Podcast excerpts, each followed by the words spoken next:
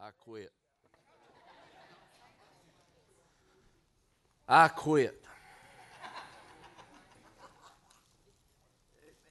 Have any of you ever felt like that? Why try? It's futile. I can't do this. Nobody can do this. I give up.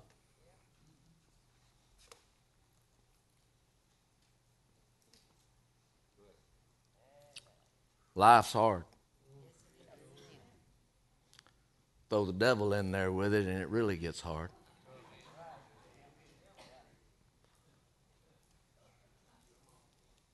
But when the enemy comes in like a flood, the Lord will raise up a standard against him. I like to change the punctuation to where when the devil comes in or when the enemy comes in like a flood, the Lord will raise up a standard against him.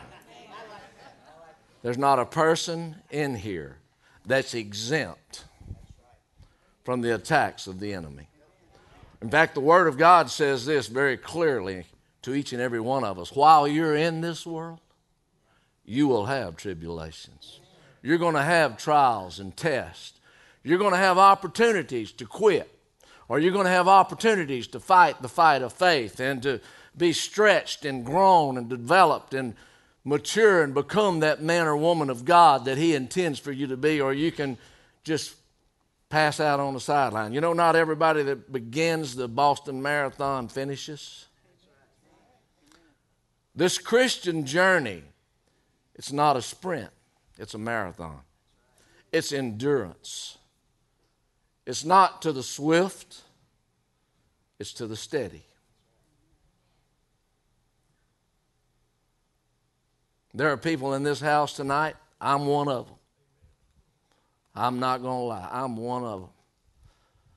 I have felt like saying, let somebody else do this.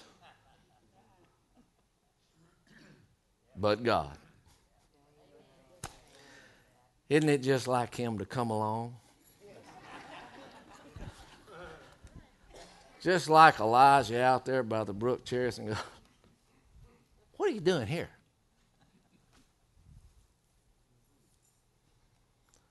Don't you have a pity party? Don't you feel like you're the only one that the devil's got his crosshairs on? And don't you feel like you're the only one that life isn't rosy? Oh, I look around, I see the faces and the smiles and listen to the verbiage of those that are around me, and they never have any problems. They never have any trials.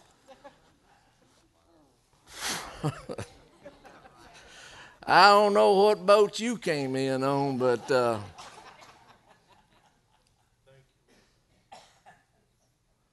I'm not going to preach tonight. Somebody should have said amen or praise the Lord or hallelujah or something. But I have a word of exhortation to the body of Christ tonight along these very lines. Duke's been working me so hard out here trying to get ready for this rodeo, I felt like quitting all week. But that's not the kind of quit I'm talking about. I'm talking about the kind of quit that will bring, bring shame to the body of Christ and drudgery to your life. I'm talking about the kind of quitting that will have an impact on your eternity. If you have your Bibles, would you turn to Galatians chapter 6? Galatians chapter 6. When I begin to read, you're going to know this passage by heart. In fact, some of you already know what the words say. I love to hear those pages turning, by the way. Thank you for bringing your sword. Thank you. That makes the devil nervous.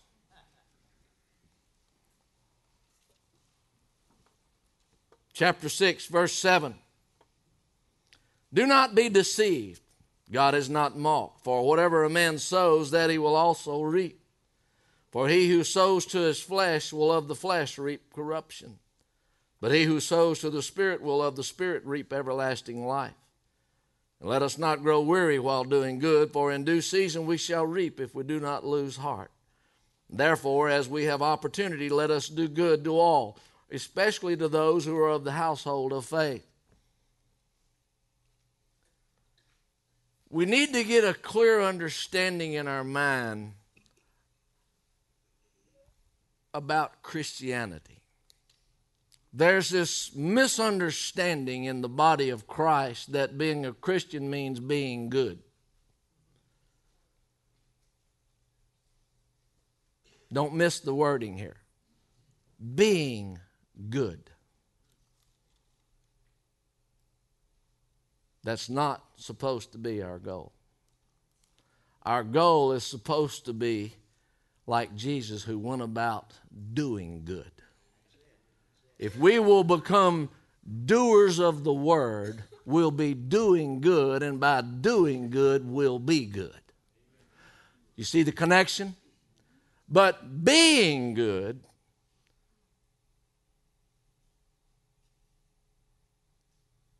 doesn't mean that you're doing good. Being good does not mean that you're pleasing God. Look at the Pharisee. Told Jesus, I thank my God that I give more money than everybody else, and I pray more than everybody else. He talked about all the good side of him. He was full of eyes, though. You notice that five times he said, I, I, I. Self centeredness, pride, arrogance, boasting in being good. But I want you to know and understand with clarity that doing good brings humility. Humility brings power because the presence of God. Uh, God exalts the humble, He resists the proud. So I want us to understand from the get go that I don't want us to have a goal of being good. I want us to have a goal of doing good. I want us to be doers of the word. I want us to do like Jesus said. He says, I don't do anything that I don't see my Father do. I don't say anything that I don't hear Him say. We can have that relationship with Him to where we hear the voice of the Lord speaking to us and we know what to say. We can see from the example that He's left us in the pages of His Word what we saw Him do. Those are the things that we need to be doing. He took on Himself the form of a servant. That's the first thing we need to do as a child of God is we need to become a servant. Servant is the greatest among us. Few have a servant's heart.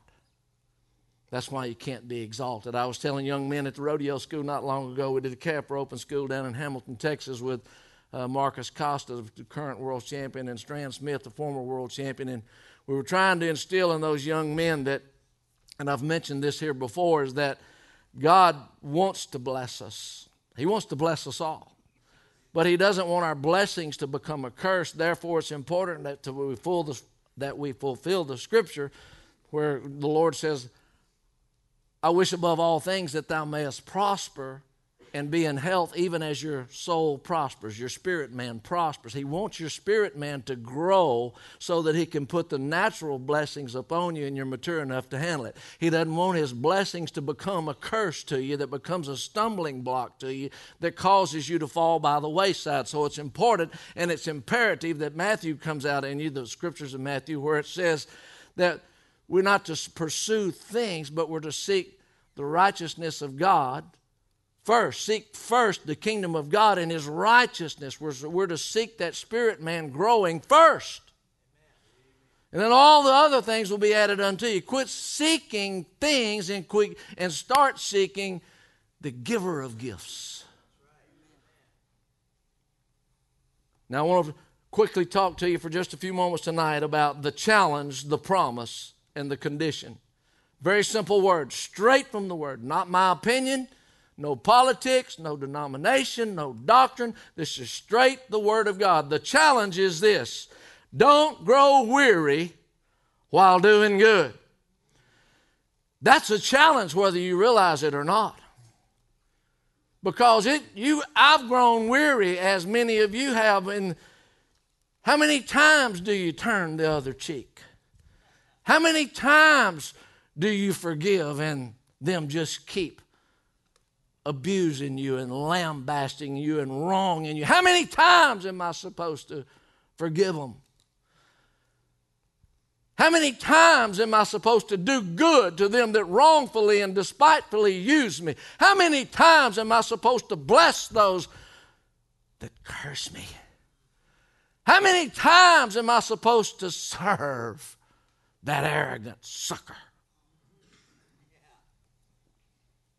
And you see where I'm going with it? You see how weighty and heavy the doing good can become and the Lord is saying to us in this challenge to us don't you dare grow weary and tired of doing what's right, of doing the right thing. I want to encourage you tonight. You've been turning that other cheek and you've been forgiving those and you've been blessing those that are using you. I'm going to tell a story on myself. Hate to do it but I got to. I'd been a Christian two weeks. And those of you that knew me BC, probably, well, some of them said the first time I saw I heard you got saved by somebody the other day. Somebody told me, and I told them, uh-uh, I've known him too long. But my wife, she ran out of gas. She got some money from me that morning to, for gas. She worked all the way on the other side of town, came all the way back to this side of town. Then my sister in law and her were going up to the church to practice some songs for Thanksgiving convention, and she never had bought any gas. I mean, she went from Bethany to Line Avenue, back to this side of town, back to Wildwood Drive, headed to Life Tabernacle up on Meriwether Road and she runs out of gas. Oh, well. And like only Glenda, she's running 18 or 20 miles an hour and she decides to get out and push the car. I don't know where she was going to push it. She's in the middle of nowhere. Not a light in sight. So when she gets out, her feet naturally go out from under. She hit the road broke her arm two places right below the socket. So they got a hanger in traction.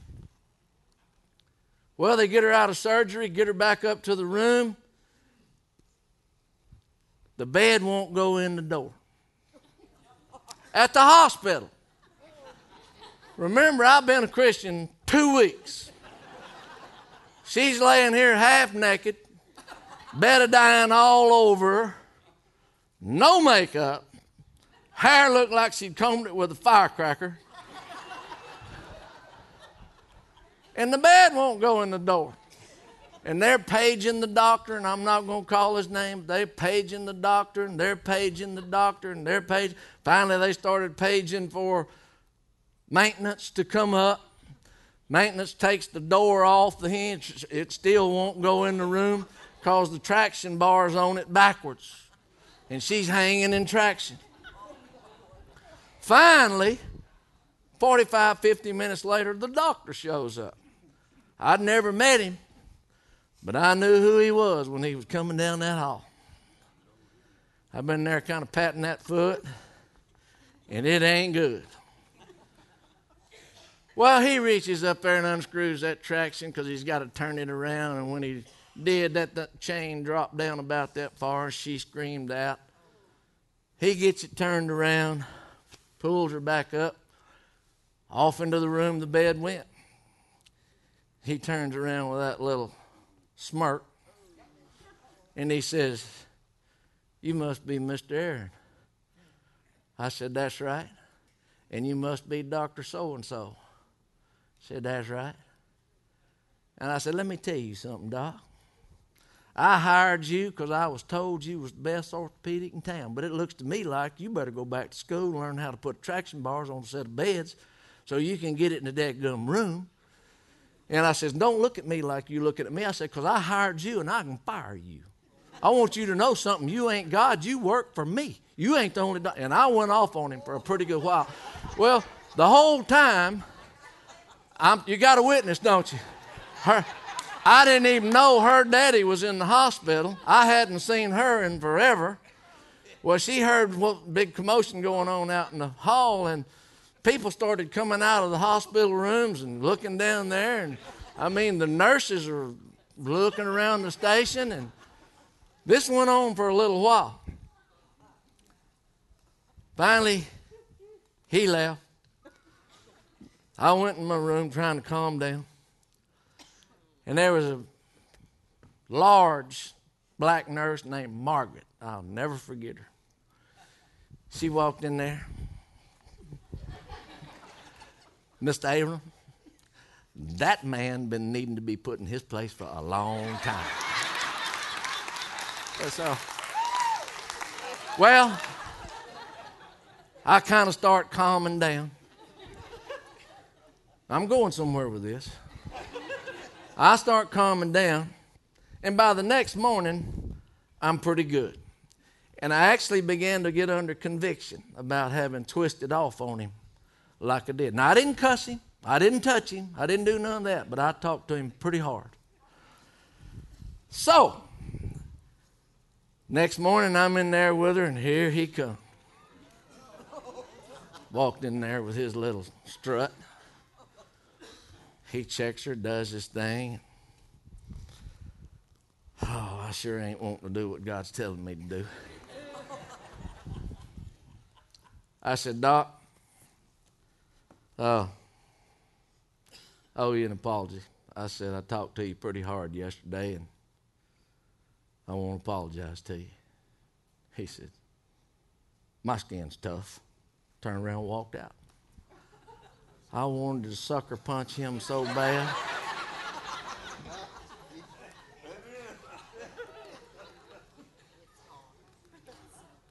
I've since learned just go and whoop them, God will forgive you. No, I mean, uh, uh, no. My point in this is when you're trying to do the right thing, more often than not, people don't even care. And it becomes burdensome, it becomes heavy to be trying to do right day in and day out and day in and day out and day can i get a witness? Does anybody agree with me there? Well i want to encourage you that's the challenge that he's talking about. Don't grow weary doing good continue to endure continue to press on continue to press forth the challenge now the promise the promise is quite simple he says, In due season, we shall reap. We know that there's seed time and there's harvest. Very clearly, he says, what if we sow to the flesh, we of the flesh reap corruption. If we sow to the Spirit, we're going to reap a bountiful harvest. In your pursuit of doing good, do so, persevere, endure, knowing there is a harvest time coming because the good that you're doing, not the good that you're being, but the good that you're doing is seed that you're sowing that a harvest is going to come back to you from.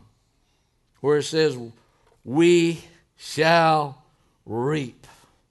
And thirdly, the condition. This is important that we grasp this, and then I'm going to close. The condition to the reaping is this if we don't lose heart if we don't faint, if we don't weaken, if we don't quit, but if we persevere, if we endure, if we refuse to lose, if we fight the good fight, keeping our eyes upon Jesus, the author and the finisher of our faith, if we recognize and embrace Him, you understand that? If we recognize and embrace Him, the essence of who He is, and serve Him and worship Him and follow Him, I promise you, I promise you, the condition is set. The stage is set for the reaping and for the harvest. Maybe you're here tonight, your head's up, your eyes open, and you say, Dennis, I have felt like quitting recently. Can I see your hand? Don't be, don't be ashamed. Be honest.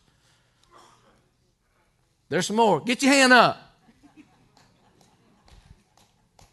Now put it down. You don't have to feel that way. Remember God's Word. Remember who you are in Christ and remember who the Christ is that's in you. Recognizing and embracing the fact that He said, I'll never leave you, I'll never forsake you, I'll go with you all the way to the end. There's no weapon formed against you that can prosper unless you let it.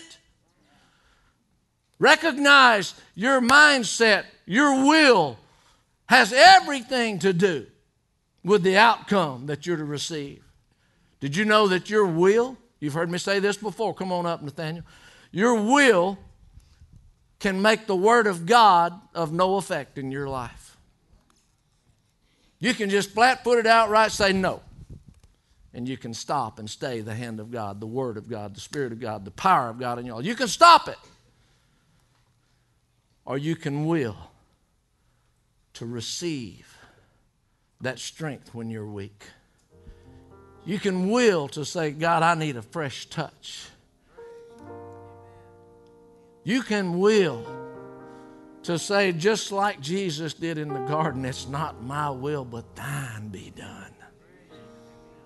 You can make a conscious, on purpose decision tonight that you're not going to quit, but that you're going to persevere and you're going to press on and you're going to press through by prayer and the Word of God and a reinfusion of the Spirit of God.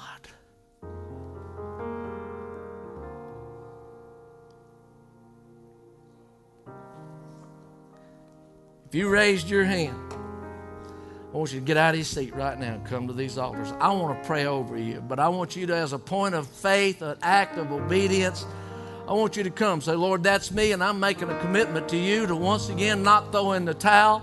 I'm not going to quit. I need you in my life. I want you, God, to fill me afresh and anew with your spirit in spite of the way things look, in spite of what people say. I know that you have the final say. You have the final authority. You're the one that speaks and creates something out of nothing. You're the one that has all power in heaven and earth. It's not limited power, it's limitless power. Now, I'm going to pray for you in general, but I want you to do God's word. He said for you to ask. For you to ask. You ask God, you talk to Him right now. Maybe you hadn't been talking to Him lately, but you need to talk to Him tonight. Right now, would you begin to just talk to Him? Father, in the name of Jesus.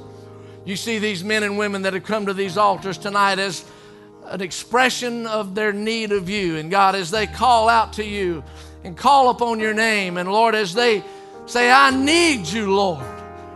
I need for you to reinvigorate my spirit and my heart and my will. God, help me to look beyond what's right in front of me and to see the end result of a, a, miracle working God in my life. Lord, in the name of Jesus, we ask you to show up and to show out in the lives of these who have come. Lord, I pray tonight that, Lord, that circumstances would be changed. Lord, I pray that a miracle would transpire and take place in their lives. Lord, I pray that there would be a, a deeper intimacy in their lives with you than there ever has been. I pray, Lord, that as your sheep, they would once again be in tune to hearing what you would have to say to them. And Lord, that they would become obedient and doers of your word. Lord, that they would go about like you, the example you set, doing good. And as a result, Lord, they'll reap what they sow. Lord, I pray for financial miracles. I pray, Lord, that those that are struggling financially, Lord, that you would help them to get jobs and help them to learn how to manage their money better. Lord, help them to not feel like they have to keep up with the Joneses, but Lord, to learn how to live within their means. And if they need more money, help them, Lord, to find a better job. Help them to be the best employee that those employers have. Lord, I pray for those who have been struggling in their marriages and they've been about feeling ready to quit and to throw in the towel and to give it up, Lord. As a result, I pray, Lord, that they each would swallow their pride and would dare to look each other in the eye and with heartfelt conviction say, I'm sorry, will you forgive me? And Lord, that by the power of your Holy Spirit, that they would resolve and work things out, Lord, and that their marriage would be what you've destined for it to be. And it would be an example to those that are around them. Their neighbors would see the glow of the Holy Spirit upon their lives. Lord, I pray for those that have physical needs in their lives, Lord, that you would heal their bodies. Deliver them, Father, in the name of Jesus from addictions. Set them free. In the mighty name of Jesus, we ask you, O oh Lord, to show yourself mighty and strong on the behalf of these that stand here tonight. Lord, for those who feel so alone, Lord, I pray tonight, tonight, Lord, you would wrap your arms of love around them. Let them feel your passion, compassion and your love. Lord, once again, to reassure them that they're not alone. Nothing has caught you by surprise. Lord, you're in control. And your word says that you do all things well. And we lean upon you and we call upon you, Lord, to show yourself mighty and strong in our lives. Change us, Lord. Don't let life be humdrum and as usual, but Lord, change us into your image. Help us to think like you and act like you and talk like you. Lord, help us to learn to be your representation upon planet Earth. We thank you for your love and for your goodness. We thank you that you care. Your steadfastness your faithfulness, oh God. We thank you. In Jesus' precious name. Amen and amen and amen. Look up here at me before you walk away. I'm going to give you a charge straight from the Word of God. It says, There shall not an enemy stand before you against whom you fight. I'm challenging you from the Word of God to fight the fight of faith. Equip and arm yourself with the Word of God. Don't you back up, bow down, run scared, dig in, or hide. You advance. You go towards the enemy, equipped with the Word of God, covered by the blood of Jesus, speaking the Word with the power and the anointing of the Holy Spirit upon it and watch God's word work in your lives. But you've got to fight the fight. You've got to, you've got to do it yourself, but not alone because He's with you. Okay?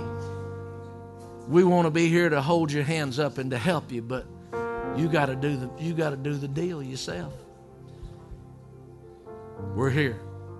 We love you. God bless you. Return to your seats if you would real quickly and I want to make mention that we have not this weekend, but next weekend.